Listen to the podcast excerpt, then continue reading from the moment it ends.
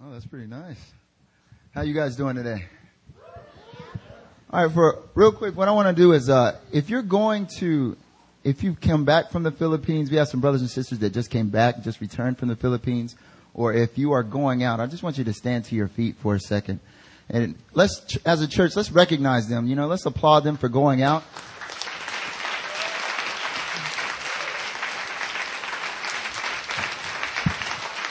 As well as if, as well as if you're going this week. If you're going this week, stand to your feet as well, because we have a, a Caroline, Caleb, and Eugene. They're heading out as well. So let's just bless them as well. Just,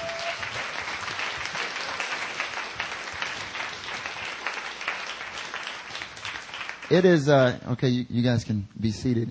It is, it is an amazing thing just to drop everything and go. And so I, I think that's something that we should definitely recognize and applaud them for, because it was just all of a sudden Pastor Christian's like, who wants to go to the Philippines? And we have like 10 people like, I want to go.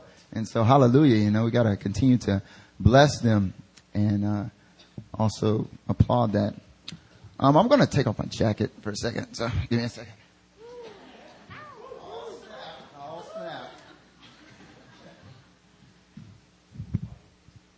I'm going to take this all too because I kind of feel like preaching today. Hallelujah. Hallelujah. How you guys doing today? How you guys doing today? You feeling good? You feeling good? I'm feeling great. I'm feeling fantastic. Hallelujah. Hallelujah. So, um, yeah, so my name is Pastor Marcus. If you do not know, I'm one of the intern pastors here at New Philadelphia Church. And right now, as we prayed earlier, Pastor Christian, the lead pastor, and Aaron Samo, they are on vacation, having a great time and, uh, getting some great testimonies. They're getting prayed for like by Bill Johnson and Heidi Baker and all this stuff. And, Cool. Cool deal. And so, yeah, let's continue to pray for them and bless them. But we're here right now and it's time to hear from the word of the Lord. So if you're, if you're ready to hear, let me hear come on. Come on. Let me hear come on with it. Come on with it. There we go. It's always good to bring Ebonics into the sermon. Hallelujah. All right. So, uh, before I start, let, let us bow our heads and pray. Father God, we just thank you, Lord. We thank you that you are so good, God. We thank you, Lord, that you are so good and you rejoice over us. You're in a good mood when you see us, God. You're in a good mood right now as you look upon us, God, and you love us, Lord. You're filled with joy. You're filled, God, with just so much passion for each one of us, Lord. And we thank you, Father God, for that, Lord. Father God, we thank you for this blessed day. We rejoice and we're glad in it, Lord. And Father God, we pray that today, God, your word, Lord, would just come out of your servant, Lord God, to do a mighty work, Father God. That, Lord God, it would begin to change mindsets, God. It would begin to change, Lord God, and break strongholds, Lord God. And Lord God, freedom, Lord God, would really break forth into this place, God. I bind up every work, every unclean spirit, every work of the enemy. I command be gone in the name of Jesus. I pray right now, Lord God, for a loosening from heaven, Lord God, of your spirit, which gives revelation, which gives wisdom to all of us into the knowledge of you, God. I just really pray, Lord, for that spirit of wisdom and revelation to be released into this place, Lord God, that the eyes of our very hearts would be enlightened unto the knowledge of you, God, in this place. Lord God, I pray that, Father God, as I preach, Lord, you would just Father God, give your servant, Lord God, the words to speak, that I would be led by your spirit, Lord. And that, Father God, it would not be human wisdom, but the wisdom of the cross that is preached today, Lord God, to really, Lord God, transform our lives. We thank you, Lord. In Jesus' name. Amen. Hallelujah. So the title of today's message is called The Call to Be. Okay? The Call to Be. And so today I'm going to talk about what it means to have a call to be. And so what I'm going to talk about more than anything else is that God has given us an identity that we are to stand in. And from that identity, we are to go out and to be initiators of the kingdom. So I'm going to talk to you really about the kingdom. Two months, two, three months ago, I preached in July and I preached this is my first sermon series, hallelujah, woo! And it was called The Knowledge of God. And the second sermon was about the kingdom. It was about kingdom things. So if you want to talk about the kingdom today, let me hear you say a hallelujah. hallelujah. In fact, I want you to turn to your neighbor right now and I want you to tell him it's all about the kingdom. It's all about the You guys must not believe it's all about the kingdom. Turn to your neighbor and say, it's all about the kingdom.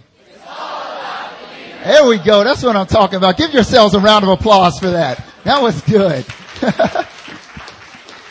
It's all about the kingdom.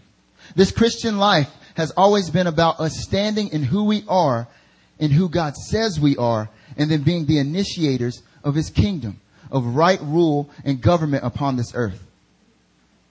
God has always purposed it that his church, that his people would experience and walk in a realm of love, power, and authority that would be magnified as we look to see his kingdom come, his will be done on earth as it is in heaven.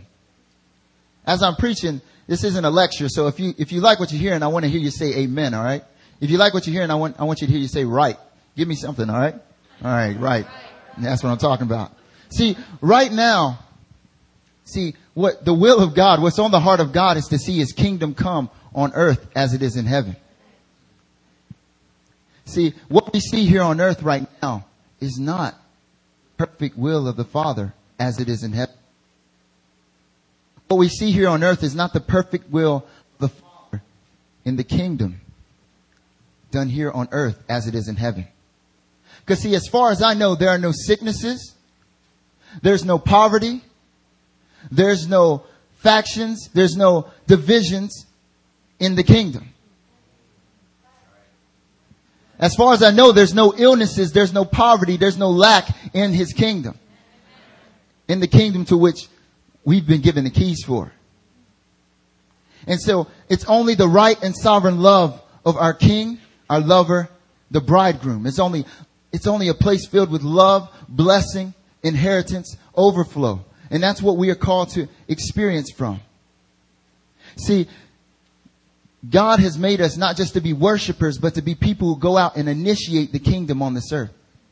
If it were just about us singing songs to God and reading our Bibles and just being righteous, God would have just done all of that in heaven and we would have just stayed up there. But the reason why God made heaven and earth was so that on earth, his kingdom could be initiated. That that right rule and government could come through and be initiated on this earth. So that we would see sicknesses healed, we would see all of these things. We would see unjust rule. We'd see the justice of God coming through and making things right. We would see God's government and authority established on this kingdom, on this earth. And see, God, God purposes so much that He sent Adam first to do it. He told Adam, be fruitful and multiply. See, Adam was, Adam was supposed to be that initiator of the kingdom. But Adam failed, obviously. So then who did he send? Sunday school answer. Jesus. Jesus. He sent Jesus. And where Adam failed, Jesus, hallelujah, he was successful.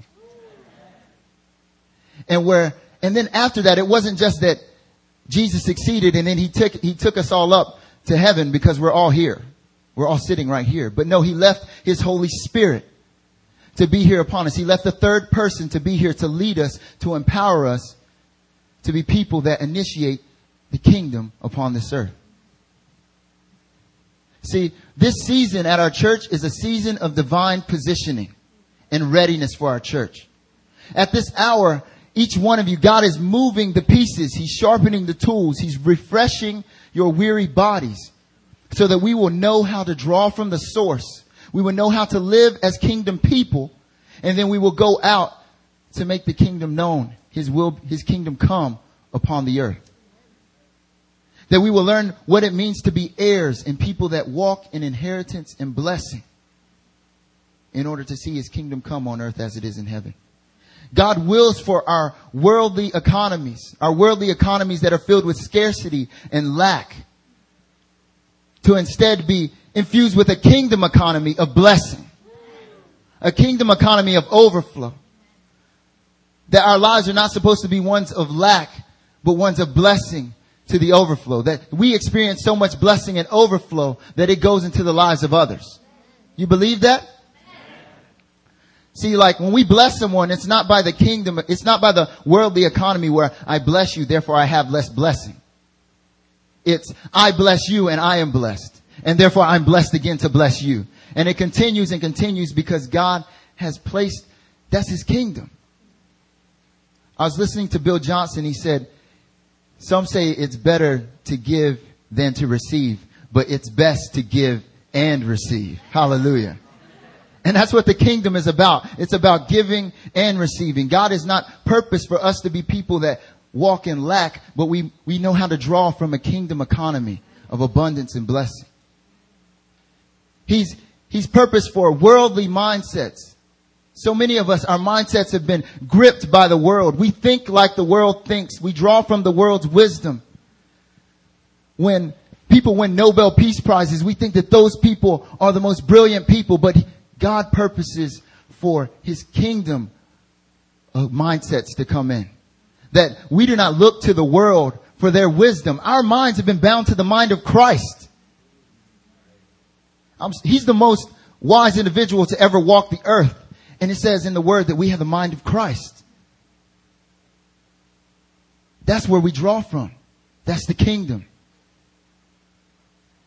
It's that our minds will be transformed. It says, be transformed by the renewing of your mind. Ephesians 4 says what? Be made new in the attitude of your minds. Romans 12 says that you should be transformed. Do not conform to the patterns of this world, but be transformed by the renewing of your mind. Why? So that you would approve his good, pleasing, and perfect will. And what is God's passion? What is his desire? It's for you to know who you are and then to go out and be initiators of his kingdom to come on earth as it is in heaven. Many of us come from broken families. We have worldly families that are filled with hurt, filled with depression, filled with brokenness. Some of us don't even talk to our parents. Me and my dad have been estranged pretty much forever. But that's the worldly model of family. It's infiltrated the church though when you see that the church has the same percentages of divorce as the world does. But God, but the kingdom is about having families that are about generational blessing. About families that are filled with, with the inheritance and the blessing of God continually poured out upon our families. That our families would not be places of brokenness, but where those broken places would be bound. That we would see love begin to arise in our families once again. We'd see our, our family members saved. We'd see our family members awakened to the knowledge of God. That's what the kingdom's about. It's about transforming our world. See, God has been, God has always willed for our lives to be ones of prosperity, of blessing, of influence. But instead, we've been buying into a life of abandonment, disease, and distrust. But God's will is for his kingdom of health, strength, and faith to come upon our world and to change those things. If you believe what I'm saying, let me hear amen. amen. See, the word throughout continually points to the will of God and his purposes to see his kingdom come. But the central issue is that God wants us to be a part of it. God wants you, not just the pastors, not just the intern pastors, not just the staff. He wants you to be the initiators of it. He wants you to be the ones that go out knowing who you are in Jesus and go out to be the people who initiate justice in this world. He wants you to go out and really be his hands and feet to walk and to touch and to bring justice and righteousness and to bring change into this world. See, this is a time when God is calling us not to spend all our time begging and pleading for more anointing, more authority. God, give me more, give me more, give me more because I'm so weak I can't do it. This is a time where God's calling us to awaken to what He's already given us, what we've already freely received and to go out and walk in it. This is a time where it's not about praying from a place of insecurity. Praying from a place where we don't really trust that God is answering our prayers. But we're praying from a place of faith. We're knowing that God has already given us the things that we ask for. He said, ask and you will receive.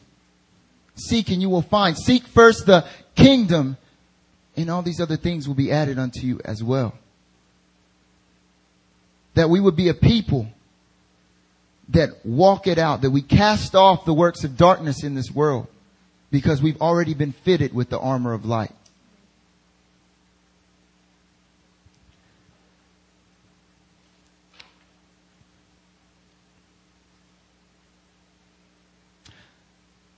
But for this to happen, there's two things that I'm going to preach about. Two things that I want to talk to you about. And it's the first is about knowing who you are. It's about identity. And then the second is about then being the initiators on this earth. I mean, do you hear what I'm saying, church? Do you, do you understand what I'm saying? Is it registering? Lord, right now I pray for a spirit of wisdom and revelation, Lord, to be released in this place. I bind every spirit, Lord God, of futility. I bind every spirit, Lord God, that is coming against your people, Lord God, bringing, Lord, Father God, fatigue upon your people. I cast it off. I declare it gone in the name of Jesus. I pray, Lord God, for Lord, energy to be infused upon your people right now in the name of Jesus. Lord, that we would, Father God, draw from the refreshing, Father God, joy that comes from being known by you, Lord God. And that would be our strength in this place, Lord God. I, I bind every spirit of distraction, Lord. I loosen it off of your people right now in the name of Jesus. And I pray, Lord God, that Father, we would really begin to tap in, Lord God, to what you're saying at this hour to your church. In Jesus' mighty name. Amen. See, there's a couple things that we have to be open up to, and the first is identity. The first is identity. We need to know who we are before we can ever go out to initiate what God is calling us to do. Last week, John Michael talked about what two things being the foundation of God's throne. Righteousness and justice. That you gotta, you gotta have both. You can't just have one. But you gotta have the righteousness about knowing who you are in Christ and then going out to be his hands and feet, bringing justice upon this world. And so the first thing that we have to understand is our identity. I want everyone to turn to, turn to Genesis chapter 2 right now, verses 19 to 20. When you get there, let me hear amen. Genesis is fairly early. It's, it's right before Exodus, if you guys can find it.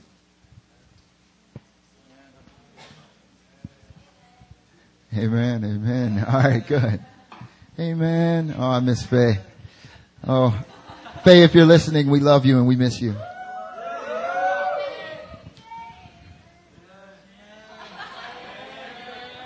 All right, one, one quick second. God bless you, Faye. All right, so is everyone there? Genesis 2, 19 to 20. All right, so I want you to read along with me. As I read, I want you to read along. 19 to 20.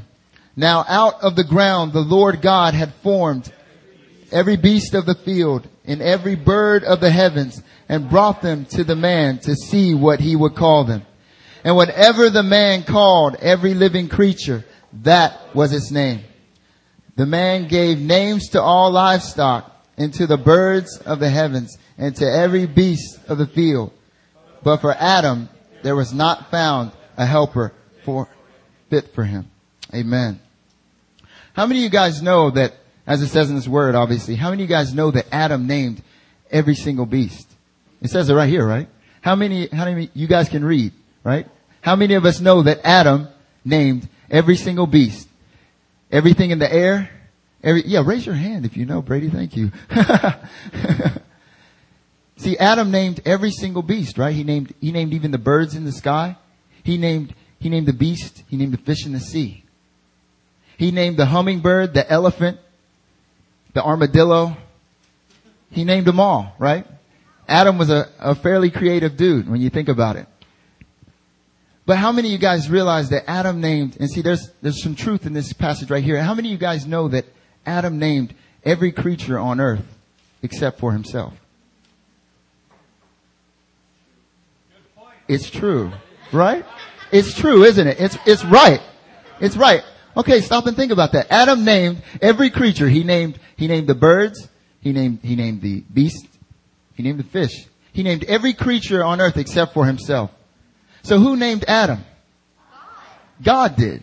God named Adam. It seems like very Sunday schoolish, right? You just read it. It's very obvious. But see, if you, if you stay in that, the pride of a Sunday school mindset, oh, this is, this is Sunday school, then you're gonna miss this revelation. See, Adam named every creature except for himself, and God named him. creation didn't name Adam. It wasn't like the alligator turned back to Adam and said, you look pretty good. I'm to call you Adam. It wasn't like the elephant did that. It wasn't like the bird did that. God named Adam. See, Adam was told who he was by God. God said, you're man. He made him. God told Adam who he was. And then from that place of where Adam was, Adam was able to initiate right authority and order upon the earth. God told Adam who he was. You're Adam. And then from that place, God brought all the beasts to Adam for Adam to name. See, God gives us our identity. When God tells you who you are, then you're at a place, you're at a position to be an initiator of his blessing upon the earth. If creation is telling you who you are, you're not really at a position to do much of anything. But it's when, it's when God tells you who you are. Like God told Adam who he was. He was able to release God's order and governance upon creation. Well, okay, maybe that's just Adam, because Adam was first, right? Adam had to go, come first. Maybe that was it. Maybe it was just identity that God had to give Adam before Adam could do anything. But let's flip over. Let's go to Matthew 3 now. Let's go back to our, the passage for today.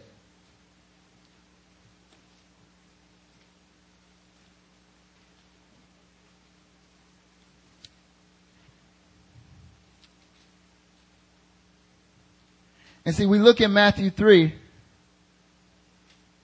and what we find in Matthew, in Matthew 13 is that, well, Matthew 3, 17, is that, and behold, a voice from heaven said, this is my beloved son with whom I am well pleased. See, the same thing that happened with Adam happened with Jesus. See, in Matthew 3:17, God, when Jesus was baptized, God tore open the heavens. He rended the heavens open. And then he spoke down upon Jesus and he said, this is my son. You are my son in whom I am well pleased.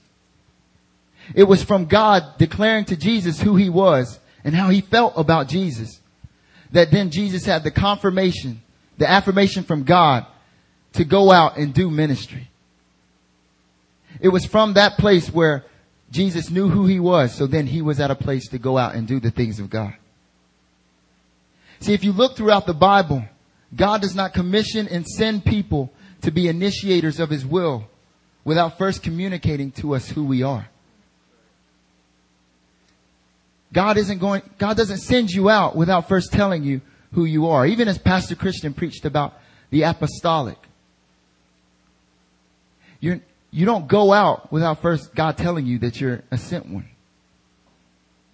You don't go out without first God confirming and telling you who you are. And it is from that place of being loved and affirmed by God that we find our purpose and our empowerment to go out and initiate change in this world to bring forth the kingdom on earth as it is in heaven, right? It is literally from the being, finding ourselves in right relationship with God, hearing what God says about us, that we are released into doing. See, I'm talking about identity before I talk about going and doing anything, because it's only from the revelation of your identity that you can declare and see God's will realized on this earth. It's only from that place. But see, so many times you and I, we get the being and the doing mixed up, don't we? The world has told us that you're doing what you do is what will prove or bring about who you are. That you're doing will verify your being, your identity. We think it's about the prayers we pray, the holiness to which we live, Oh, I didn't look at this. I didn't do this. Oh, I prayed. I'm consistent on my quiet time today. We think that it's the things that we do that verify who we are. Even right now, we think that it's us coming to church that verifies that we're Christian. That it's the things that we do that I'm, I'm in small group, I'm in discipleship, I'm, I'm a minister. I'm a pastor. It verifies who I am. What I do somehow says who I am.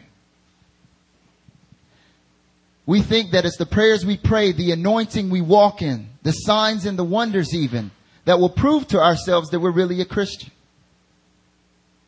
That if I pray for this person, and something happens and that's going to prove that I'm Christian. That's going to prove that God's anointed me. Or if I, if I am consistent on my quiet time, that's going to prove that I'm really a Christian. I'm going to prove to myself and prove to God that I am a Christian, that I believe in Him. I got to show God that I am who He says I am. But see, God doesn't see things that way. He doesn't declare the miracle before telling us that we ourselves are miraculous. He doesn't call us without letting us know that it is because we're first His. Because we are His, as we sung. And that the victory is won already, because we're His. He doesn't send us out to verify things that we should already know.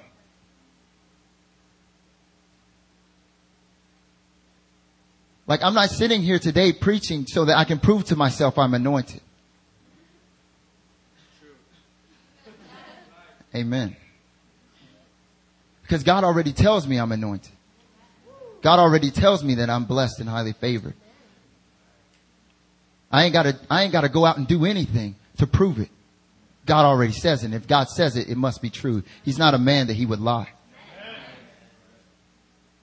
But so many times we think that we gotta prove to God what he already says about us we gotta think, we think in the church that our lives, what we do is what will characterize and prove our worth and value. And that is why when we sin, we spend all our time before the Lord saying, Lord, I'm so wretched. Lord, I'm so dirty. Lord, I'm so unbelievably bad. I can't believe I did this again, Lord. Because we think that what we do will somehow verify who we are.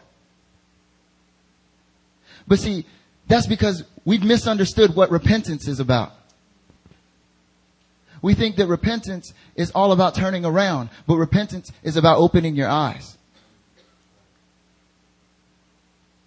See, so many times we, repentance, John Bevere said in his book that when the Spirit of God shows you your sin, He always does it in a way to show you that your sin is separate from you. This brings conviction not condemnation. Like so many times we think that what we do will characterize who we are. Therefore, when we sin, we feel condemned. When God's saying, just repent, that's not who you are. Paul said, it's not I who sin, but the sin living in me. Paul understood that it wasn't him, that there was a separation. So that when you repent, you're declaring to God, you know what, Lord, this is not me. Looking at this, this is not who you've made me to be. And that's why I have the strength to cast it off. You sealed me. You covered me with your blood. And I can cast this off because this isn't of me. So many of us are struggling even right now with condemnation for maybe what you've done in the past. You feel really guilty and shameful. But that wasn't, that's not you. That's not of you. God looks upon you. He says, you are my children whom I love. I am well pleased with you. We all believe that we're Christian. We believe that we're going to go to heaven. And what's God going to say when we stand before him? He's going to say, well done, good and faithful servant. Regardless of our failures. Because God looks at us and he, he sees who we truly are. And it's time for us to open our eyes to who we truly are as well.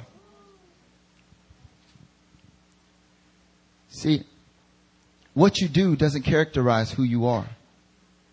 Who you are is what will release you into what you do.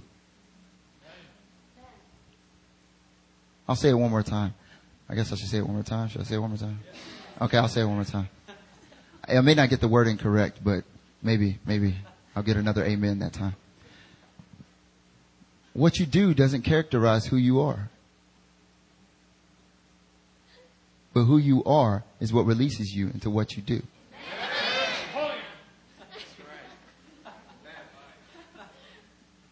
Don't say amen to please me. Say amen when it drops in your spirit. Because it's going to be from that place that you're going to go out and impact the world. It's not going to have anything to do with me. It's going to have everything to do with Jesus. But see, Satan has always came with the same lie and tactic saying that you gotta do in order to be. Satan always comes at us with the same lies, the same tactics all the time. He tempted Eve in the garden in the same way. He attacks our identity. You look, I can make, you can flip back right now if you want to. But when Satan comes, when Satan tempts Eve, what does he say? He says, did God actually say, you shall not eat of any tree in the garden? What did Satan do at that time? He manipulated the word of God. Yeah, boo Satan. But he did it. He did it to manipulate a word that God had spoken to Adam, telling Adam, you can eat of every tree in the garden, but one. It's a very, it's a vastly different perspective when you know that you can eat everything except for one. And when Satan comes to you and says you can't do anything. See, what Satan was attacking there was their identity. See, before Adam was at a place of identity, he knew he was blessed and highly favored. He knew that God had given him everything. All he had to do was stay away from one thing. He was blessed. That's a place of blessing.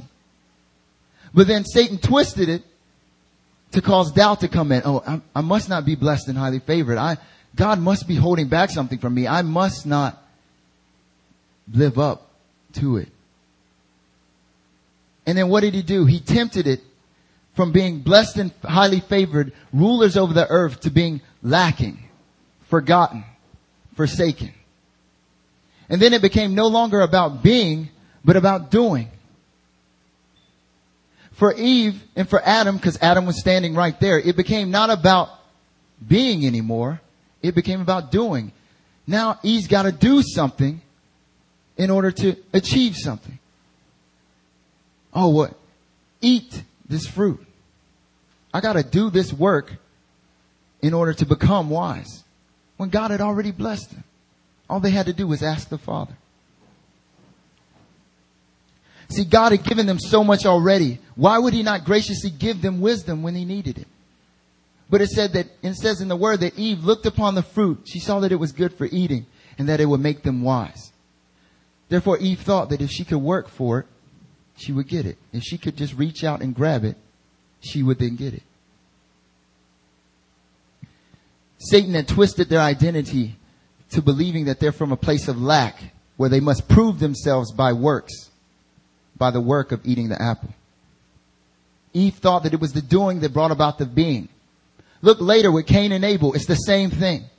You know, Cain's out there in the field and he's like, you know what? I'm going to bring God this, this we right here. I'm going to bring this to the Lord and he's going to, he's going to be pleased with this because I'm working so hard. And Abel sitting over there chilling. Like, well, there's the, there's the first lamb. I'm going to bring that to God now. You can see where Cain would maybe get jealous. See, Cain had thought that all of his works, all of his works would bring it before God and then God would approve him. That he would then receive approval from God because he's worked so hard.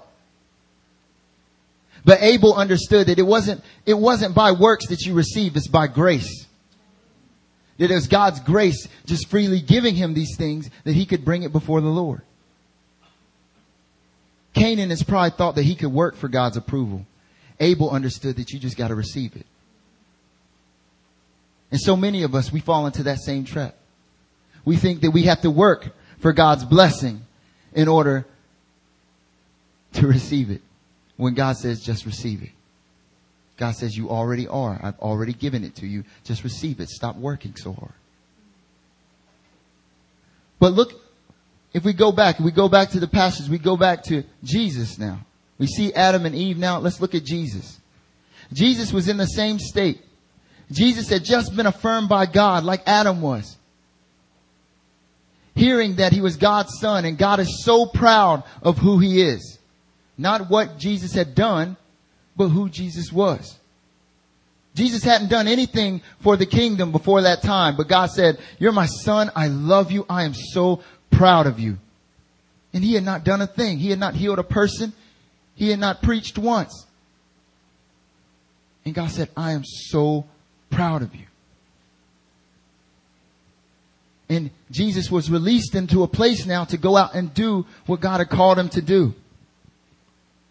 But Satan came with that exact same attack that was brought to Adam and Eve. He first questioned his identity. He said, if you are the son of God. And then he challenged him to place the works before the identity. He said, if you are the son of God, then command these stones to become bread. But check out Jesus' response. He said, what did he say? Man shall not live on bread alone, but by every word that comes from the mouth of God. Think about where Jesus is at this point. He had just heard from God. He had just heard the word of God that you are my son whom I love and I'm well pleased with you. And then Satan tries to bring him into works. And Jesus' response is, well, I don't live on works. I live on every word that my Father has given me. I live on who God just told me I am. Jesus understood and pointed out that it's not the works. It's not the miracles. It's not the turning the stone into bread that would verify who he was, but rather what God had already told him. And that was the reference point to which Jesus lived his life. The bread was the works. And the works are good. He said, man shall not live on bread alone. The miracles are good. The signs and wonders are good. But it's not everything. It's the identity. It's standing in who we are on every word that comes from the mouth of the Lord. See, Jesus even said that many will come and say, Lord, Lord, didn't I cast out demons in your name? Didn't I perform many signs and miracles in your name? And he will say, depart from me. I never knew you.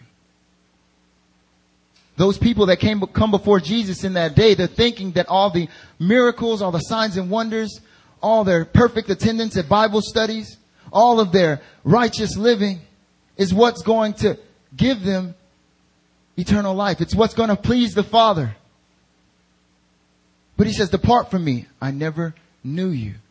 You weren't living from the words that I'd already spoken from you. You were trying to strive. You were trying to strive for what I'd already told you you were. See, many of us, we think that we need to become better Christians. We think that we need to do this. We need to stop doing this. We need to do this a little bit more so that then we can be better Christians. I remember I was sitting in Torch and one of my teachers was talking about how we need to be better stewards. We need to come out and be better stewards so that we can earn God's favor. We need to do our homework so we can have God's favor. And then when we shared in our group amongst the fellows, so many of us were like, yeah, you know, I, I, I stopped, I haven't been doing my quiet time all week. Yeah, I need to do more of that. Yeah, so that God can be proud of me. I need to, I need to talk to my, I, I walked by somebody on the street and I, I didn't say anything. I know now I need to just pray for everyone I see so that God can be proud of me.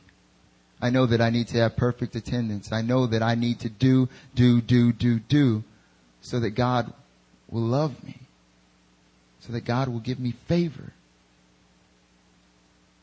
When God says, I love you already, you're already favored. You're my sons and daughters. You don't have to work for it. Just walk in it. See, I talk about the being first because now I'm going to talk about the doing. See, the temptation is for us because the world has so wrecked our mindset and given us a worldly thought life that we believe it's all about doing and not about believing God is who he says he is and believing that God has made us who he says we are. And the temptation is sometimes for us to get so focused on the doing that we forget about the being. And so right now, as I talk about the doing, I don't want you to forget about the being because your doing flows out of your being. See, the story of Christian failure has always been about a people who fail to first understand who they are. And from that place of insecurity, they assume that their works will bring about worth. And this mindset only leaves us confused, disillusioned, and burnt out. Because we keep working and working and working and working and we, we don't see it because we already have it. And we're expecting more and more and more and more and we keep working when God's already given it to us.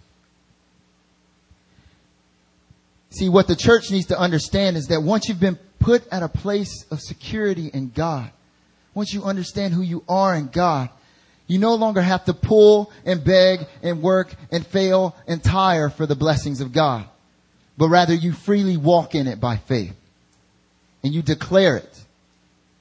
Declarations are made and then change comes. See, in the story, if we look in the passage, after that temptation, Satan tempts Jesus a couple more times. He tempts him three, two more times. And after he does that, Jesus, once again, he just keeps refuting it because Satan's only challenging his identity. He's trying to push Jesus to work for something he already has. But once it's already been solidified, once Jesus has already been made, he's already made it known, look, Satan, I know who I am. What's the next thing that Jesus says? He says it in Matthew 4, 10. He says, be gone, Satan. For it is written, you shall worship the Lord your God and him only shall you serve. Then verse 11, then the devil left him and behold, angels came and were ministering to him. When, when you understand who you are, then you're not, you're no longer praying. Like we're talking about praying the will of God into existence, right? That's what we've been, like so many different pre- people have come up and preached about it, led prayer about it, about praying the will of God into existence. But when you understand who you are, when you understand that you're a priest of God, you understand what the priest of the Lord did in the Old Testament. They went out and they spoke the words of the Lord. When you understand who you are, it's, it's no longer begging God. It's declaring what God has already told. It's declaring the word of God. It's declaring things out and seeing that change come. That's right, Larry. Hallelujah. See, Satan had attacked Jesus left and right. And Jesus didn't have to say, Lord, please, Lord, please come take Satan away from me. He said, be gone, Satan. He knew he, he knew who he was. He knew that he was seated with the Father. He knew that Satan was at his foot. That if he wanted to talk to Satan, as Todd White says, you put it on your heel. He knew that Satan was under him. He knew that Satan had no authority over his life. And therefore, he didn't have to beg God to remove Satan. He spoke directly to Satan. Be gone, Satan. So many of us, we come up again and again and again. Please answer this. Please answer this. Please answer this, Lord. And God's already answered it and He's just wanting you to declare it over your life.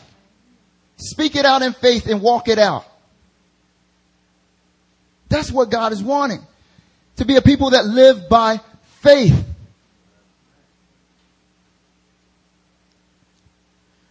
See, we, see, you gotta see what happens. It's, it's amazing.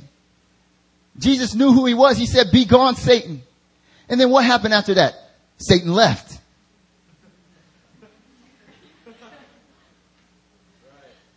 Jesus said, be gone, Satan, and Satan left.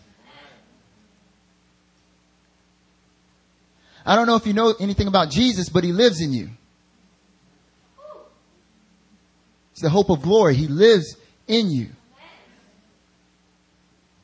Ephesians 1 says what? We've been blessed with every spiritual blessing in who? Christ, who lives in us. See, we, we don't stand on, we don't stand on our own. We're jars of clay, but what has God placed in us? An all surpassing power that comes not from us, but from God. So that when you speak, and you speaking in faith, Satan listens and he moves. But it's all about being in that place of being first. And then understanding it. Then once you are in a place of being, when you speak it out, change comes. And not just that, but angels come as well. Well, you, you think I'm lying. Uh, verse 11. Then the devil left him and behold, angels came and we're ministering to him. When you stand in who you are, God loves that. Angels like that as well. You stand in who you are, you declare it out. What happens? Ministry begins. But it's about standing who you are and then making the declarations in faith. See, when we as a people make a declaration coming from a place of authority, and that comes from knowing who we are, the devil and his servants and his effects must cede their hold, and angelic presence is summoned. Don't believe me? Ask Brady. When people in authority are moving in the place of identity, being who God says that we are, that's when the supernatural occurs. Not when we're, not when we're begging and pleading because we lack faith, but it's when we're declaring it in faith. God honors that because we're standing as his sons. We're walking it out as his sons and daughters. We're being who God's called us to be. I think a father would love that. So many of us, we don't pray out of faith, not out of a place of identity, but rather out of insecurity. And insecurity always lends itself to a works based faith. When you think that you lack, you believe that you lack, you're always going to try and strive and work to get to a place where you feel better about yourself again. And where you feel like then you've earned the favor of God. See, what happened with Jesus and Satan is the same thing that Satan tempts so many believers with now and that the church has fallen headfirst into. Evangelize to prove you're a Christian. Pray at the prayer meetings to prove that you're spirit filled. Speak in tongues, heal the sick, raise the dead, cast out demons to prove that you are a Christian. To prove that you're loved by God. To prove that God has anointed you. But see, when Jesus sent out, when Jesus sent out his disciples, what did he tell them? He said, and proclaim as you go, the kingdom of heaven is at hand. He didn't say proclaim as you go that we are anointed and we are God's people, so here it is. He didn't say heal the sick, raise the dead, cast out demons so people will know that you must be a Christian. You can prove to yourself you're a Christian. He said, go out and do it so that when those things happen, people will know that the kingdom has come upon them. That there's a shift happening in this world. See, the evangelist, the person who thinks that they evangelize to prove they're a Christian, they think that the number of decisions they get will prove that they're a son of God. The person who prays at the prayer meetings will think it's the number of times they come out. It, they think it's the how loud they are in their prayers that will prove that they're spirit filled. The person who prays in tongues, how many tongues they can put in it. But God is saying, I've already anointed you. I've already blessed you with every spiritual blessing. See, our prayers reflect this insecurity. Lord, give me more anointing that we pray every single ministry time. Lord, I need more, I need more, I need more that we come up to every single altar call. I know we're having problems.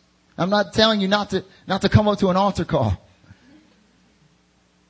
But it's the person who comes up every single time needing prayer for the exact same thing when God is just saying, you declare it over your life and I'm going to change it. Just do it. Just walk in faith. See, we cry out to God begging and pleading with Him to do something when God cannot be tugged or coerced to do anything. See, it's about a people calling out to him from a place of identity secured that we will see results take place. See, Jesus said it clearly. He said, I have given you the keys to the kingdom of heaven. A lot of times we talk about the last part. Whatever I, whatever we bind here on earth will be bound in heaven. Whatever we loose here on earth will be loosed in heaven. But it's more about the fact that Jesus has already given you the keys. He's giving you the keys to unlock every door that needs to get open. Paul said he has blessed us in him with every spiritual blessing. Isaiah said it like this. He said, they shall be called priests and ministers of our God. Instead of shame and dishonor, instead of their lot, they shall have a double portion. It's a people that walk in being priests and ministers of our God and initiate what God, what is on God's heart, His kingdom coming on this earth as it is in heaven. That we don't pray prayers of lack and insecurity, not trying to work for God to move, but that we decree it, we declare it, and we see change occur in His name. Even if you look in the Old Testament, the failures of some of the most mighty men of God came when they moved from a place of lack, trying to earn or work for what God had already told them would be unlocked if they just walked in it. Moses kept out of the promised land. Why? Because God just told him, you are, you are a priest. I've anointed you. Just speak to the rock. You ain't got to do anything but declare from the place of where I've already put you. Just declare to the rock and water will spring forth. And what did Moses do? He hit it. He struck it. Because Moses thought that he got in a place of insecurity. He thought he forgot who he was. He forgot that all he had to do was speak and God honored that because he was his son and whom God had just anointed Moses. He was his servant. All he had to do was speak. But Moses thought that he had to work for it. He thought he had to hit the rock. The Israelites. We love to bash on the Israelites.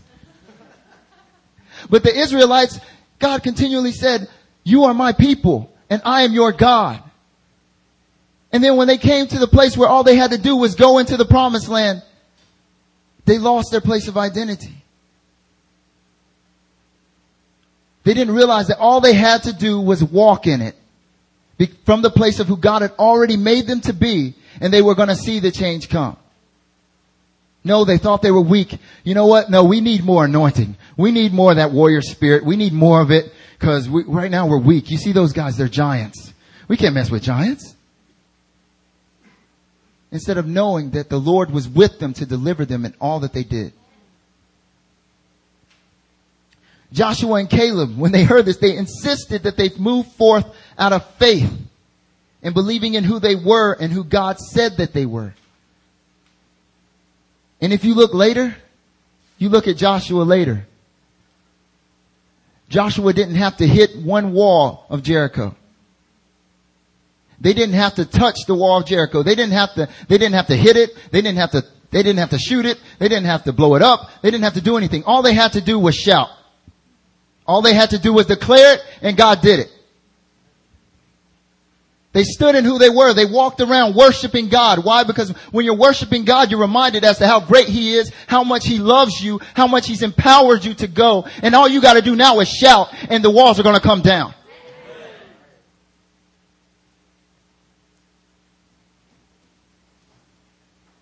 Joshua understood this and that's why he followed the, that's why he followed the Lord and, he, and they shouted down the walls. But then look at Saul. Saul placed his worth in what he did as king. Saul's an example of somebody who placed his worth in doing and not in being. But see, the problem with doing is at some point you're never going, you're not going to do it anymore. At some point, someone's going to do it better. And so what happened was when somebody else was coming around doing it better, Saul what? He not only disobeyed God, but he chased down David throughout the earth. You look at Elijah even. Elijah didn't have to, Elijah called down fire from heaven. And then Jezebel's like, I'm gonna get you, Elijah. And Elijah forgot who he was. He's up in a cave scared to death. And what did God come to him and say? He came to him in a whisper and he said, what are you doing here? What are you doing here, Elijah? You know who I've made you to be? I've already given you the anointing and authority to defeat Jezebel. But you know what? Because you're not going to walk in it, I'm going to just call you to anoint someone else to complete that work. And so he had, he went and he anointed Elisha. He anointed the king. And, and they, they were the ones to see Jezebel come down. Because Elisha knew who he, he stood and who he was. And where Elijah was shaken,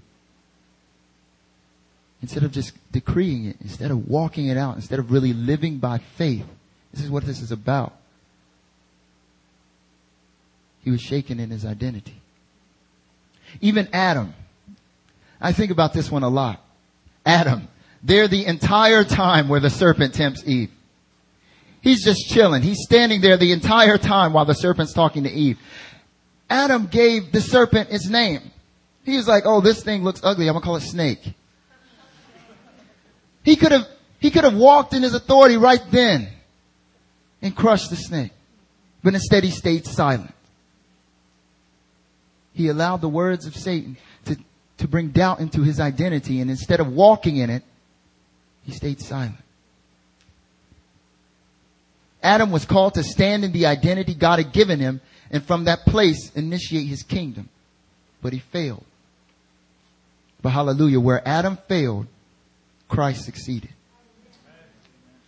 So you gotta understand it's about who you are in that man right there, Jesus. You understand that Satan can't touch you? That the blood covers you. It's the, it's the strongest force in the universe. It can't, Satan cannot penetrate the blood of Christ. You understand that? You understand that when you pray the blood, Satan can't touch you. He can't touch you. You are untouchable. You understand you are more than a conqueror? Nothing can separate you from the love of God. If you understand that, when Satan attacks, it's funny. It's not frightening, it's funny. Like during this week, I was being attacked. I was being attacked before this message. And then all of a sudden I hear from Brady. Hallelujah. Thank you, Brady. And I get a phone call from Brady and Brady begins to tell me that he's speaking to me about how the Lord, he hides me in the cleft of his rock, cleft of the mountain. And that when the, that Satan can't move that mountain. Satan can't move God. And you're, you're hidden in God. You can't, he, God protects you. His blood covers you. Satan can't touch you. So many times when we get attacked, what is attacked? It's attacked our identity. You get attacked with lust. You begin to think you're dirty. You begin to think that you're worthless. You're an animal. You get attacked with anger. You think, oh, I am wretched. How can I get angry at this person again? You get attacked. You begin to fall in certain ways and you begin to think it's you. And you no longer stand in who God has told you you are. And that's what gives, that's what gives the enemy authority. Staying silent. Instead of decreeing from the place of where you are for Satan to get his hands off your life, get his hands off your family, get his hands off of this nation. You guys know that we have more authority than the demons that are over North Korea? Like really? Like who God has made us to be when we pray for North Korea, it's not us begging God to save North Korea. It's declaring that God's will be done over that nation. It's us declaring those demonic forces over Kim Jong-il and over that nation to be loosened. And when we pray it, and we pray it from the place of authority, being seated with Him in heavenly places, everything else is below us. Even those demons over North Korea, even those strongholds over your family. The weapons of our warfare are not of this world. They have divine power to destroy strongholds. Why? Because God has equipped us with them. It's because of who we are in Him. It's about standing in our identity and being initiators of God's will to impact the world. Not just to impact soul, not just to impact your families, to impact the world. And a lot of times we hear that and we, we cower because we feel like it's too big. But really that, the, the call of Christ for us to go out in who we are is that big. You know, God's not insecure. God's not insecure. He knows that His will, it will stand. His purposes will not fail. And he knows that he's, that we'll be the vessels to do it when we stand in who he's told us that we are. It's about our nations, our families, our campuses, and our workplaces. When we pray for the nations, we ain't got to pray for North Korea or for China like it's this huge country. The nations are like a drop in the bucket to God. And therefore it should be like a drop in the bucket to us when we pray. That we pray from a place understanding that it's not impossible because God lives in us. When Moses came before God, he asked him, he said, who is this talking to me? And God replied, I am that I am. God wasn't insecure. And it wasn't God's actions that verify his identity. It isn't God healing people. It isn't God setting people free. It isn't God doing all those things to verify who God is. God just is, right? And it is who God that changes things. And in the same way, we have to stand in who God says we are. That we are who he says we are. We are what we are. That when I leave this pulpit, I don't change from being Marcus Corpening.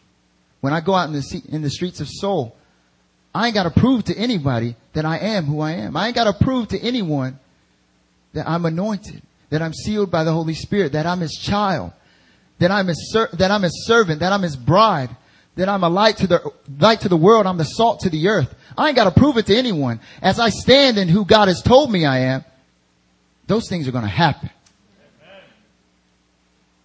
You got to believe that for yourself. You got to believe that we don't have to work for it. We don't have to prove it. We just have to be it.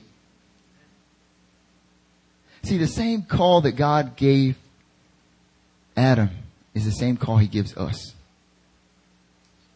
To stand in who he's called us to be and to go out and initiate his kingdom. To be fruitful and multiply. Go and make disciples of all nations. It's called multiplication.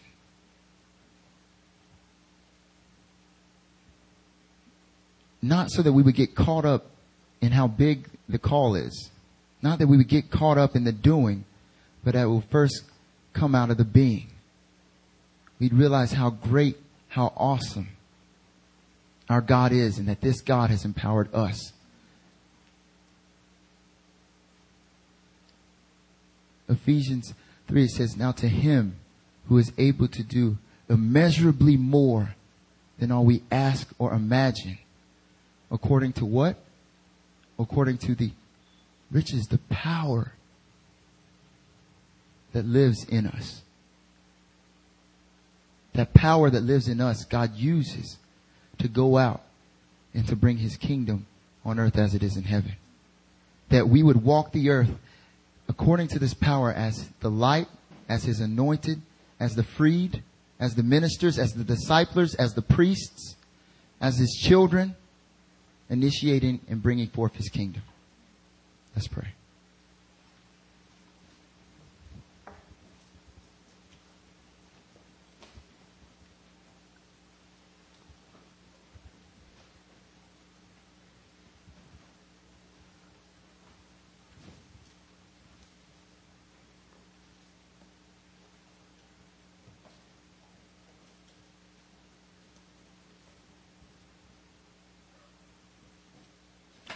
I want you to take this moment. And what we're going to do is we're going to pray for a minute. We'll pray for a bit. And I want you to, I want you to stand. I want you to, I want you to stand in the place that God has, has, has put you. God has positioned you here in Korea so that you would stand in, in the authority God has given you in the identity God has placed, God tells you who you are in that identity and that you would begin to walk in a way, pray in a way, live your life in a way that reflects not the doing, but the being. So what I want us to do right now, I want us to, I want us to take this time and I want us to declare back to God who we are in Him And I want you to do it out loud. That I want you to speak out to God, God, I thank you that I am yours. I am anointed. I am your beloved. I am your son. I thank you, Lord, that you are proud of me. For some of you, this is, this may be hard. But it's who God says you are. You might as well declare it. And I want us to just really open our mouths to do it. Don't do it in your minds. There's power when you speak these things out. If you've been struggling with purity, I want you to declare that you are pure. If you've been struggling in your workplace, you feel like you're weak, I want you to declare that you are strong. And I want you to begin to declare who you are in Christ at this hour. So let's raise our voices right now. Let's pray, church. Oh,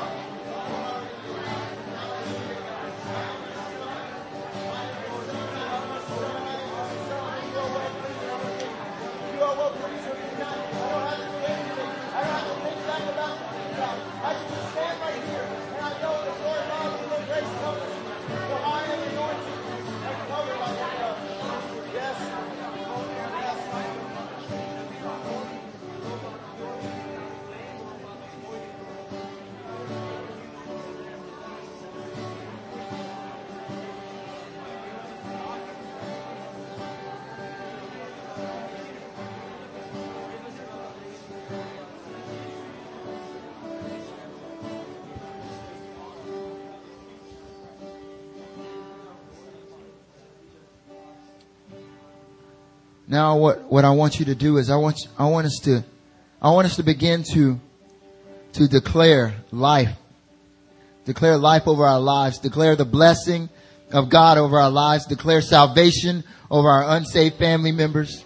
I want us to begin declaring God's freedom over, over those of, those of us who are in bondage. I want us to declare freedom for yourselves. I want you to declare it.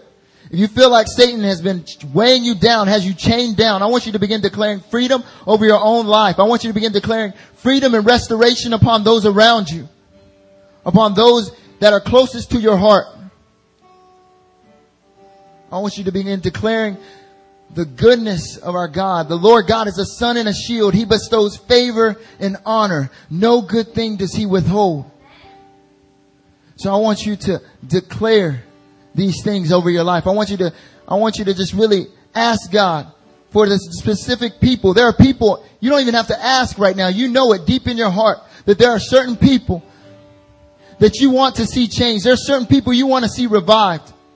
And I want you to begin declaring it into their lives right now. I want you to begin declaring it over them right now in Jesus' name. So let's pray.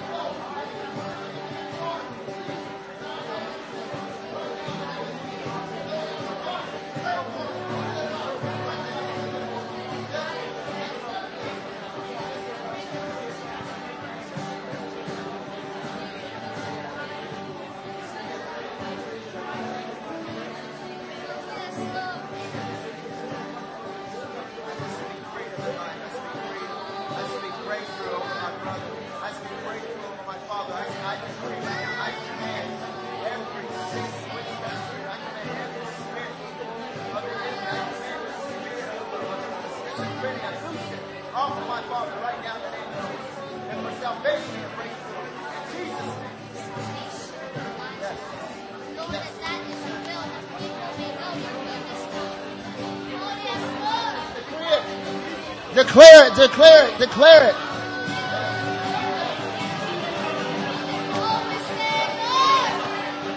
Command the enemy off of your family. Command the enemy off of your campus. Command the enemy off of those you love. Declare it in Jesus' name. Declare it.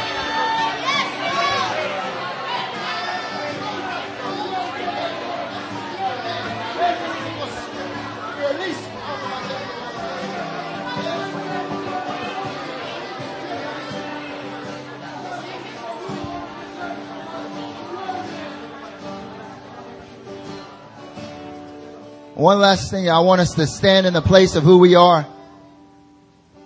We're priests and ministers of our God. I want us to declare freedom, life over this nation, over the nation of Korea, both north and south. There are people that continue, young people continually killing themselves because they're doing, this nation has defined their doing as their being. That how they do defines who they are. And so when, when these young people, when they fail or they experience hard times, they begin to think that they're nothing and they're not even worth living and then they kill themselves. But we need to be a people that stand in the gap, we intercede and we declare life over these young people. We declare life over the campuses here in Seoul. We declare life over the churches in Korea. That the churches will be raised up to realize the mantle, the authority that God has given them, the call that God has given them. Because He loves them. So I want us to, and I want us to speak. I want us to declare Satan to get his hands off of North Korea. Not to be begging God for it to take place. It says when we ask, He gives, He gives good things. We don't have to beg. He loves us. So I want us to stand and I want us to declare life, life, life, freedom, breakthrough over North Korea, over South Korea. I want us to pray that right now. I want us to declare it right now. Let's do it, church. Let's do it.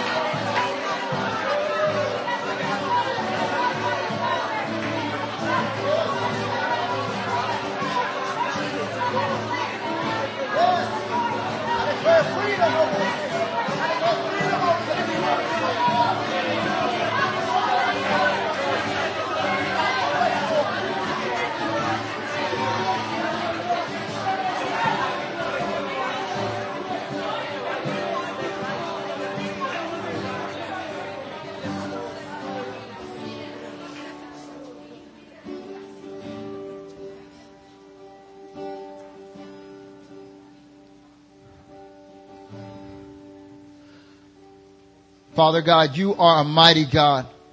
Father God, you are our, our shield. You are the horn of our salvation, God. You are our fortress, our refuge, God.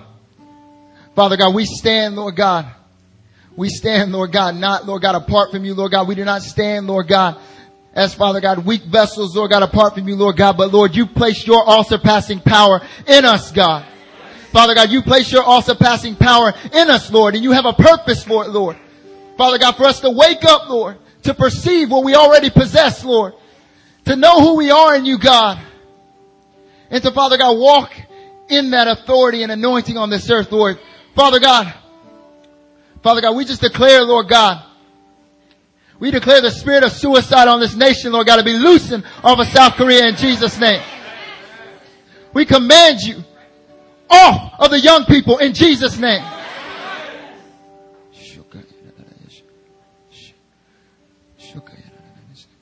We speak directly to you, Satan. And we command you, be gone from this nation. Be gone from North Korea. Be gone from our lives. Be gone from our families. Be gone from the campus. Be gone. Be gone in the name of Jesus. Oh, hallelujah, Lord.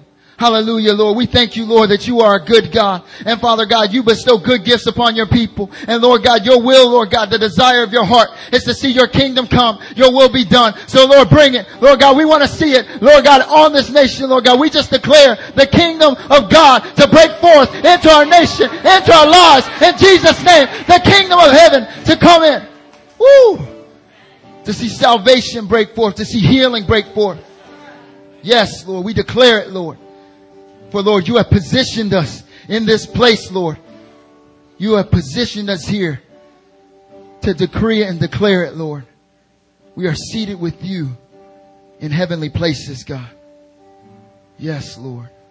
Lord, may you awaken us. Continue to open up our eyes. May you give us, Lord God, a spirit of wisdom and revelation, Lord. That our eyes will be enlightened, God. The eyes of our hearts would be enlightened, Lord, and we would know the immeasurable power turned towards us who believe. Yes, God. This all surpassing power is not from us, but from you, God. And we thank you, Lord. We thank you for who you are, God. Empower us to walk it out from the place of being loved by you, God. Show us what it means to be loved, God so that, Lord, we would know how to love others. Show us what it means, Lord. We command every wall that has been placed in our hearts, every wall of fear, every wall of hurt, command it down in Jesus' name. And Lord, we just declare the love of God to rush in. Begin to transform our minds, begin to transform our hearts, transform our lives. We thank you, Lord. In Jesus' mighty name, we pray all these things. Amen.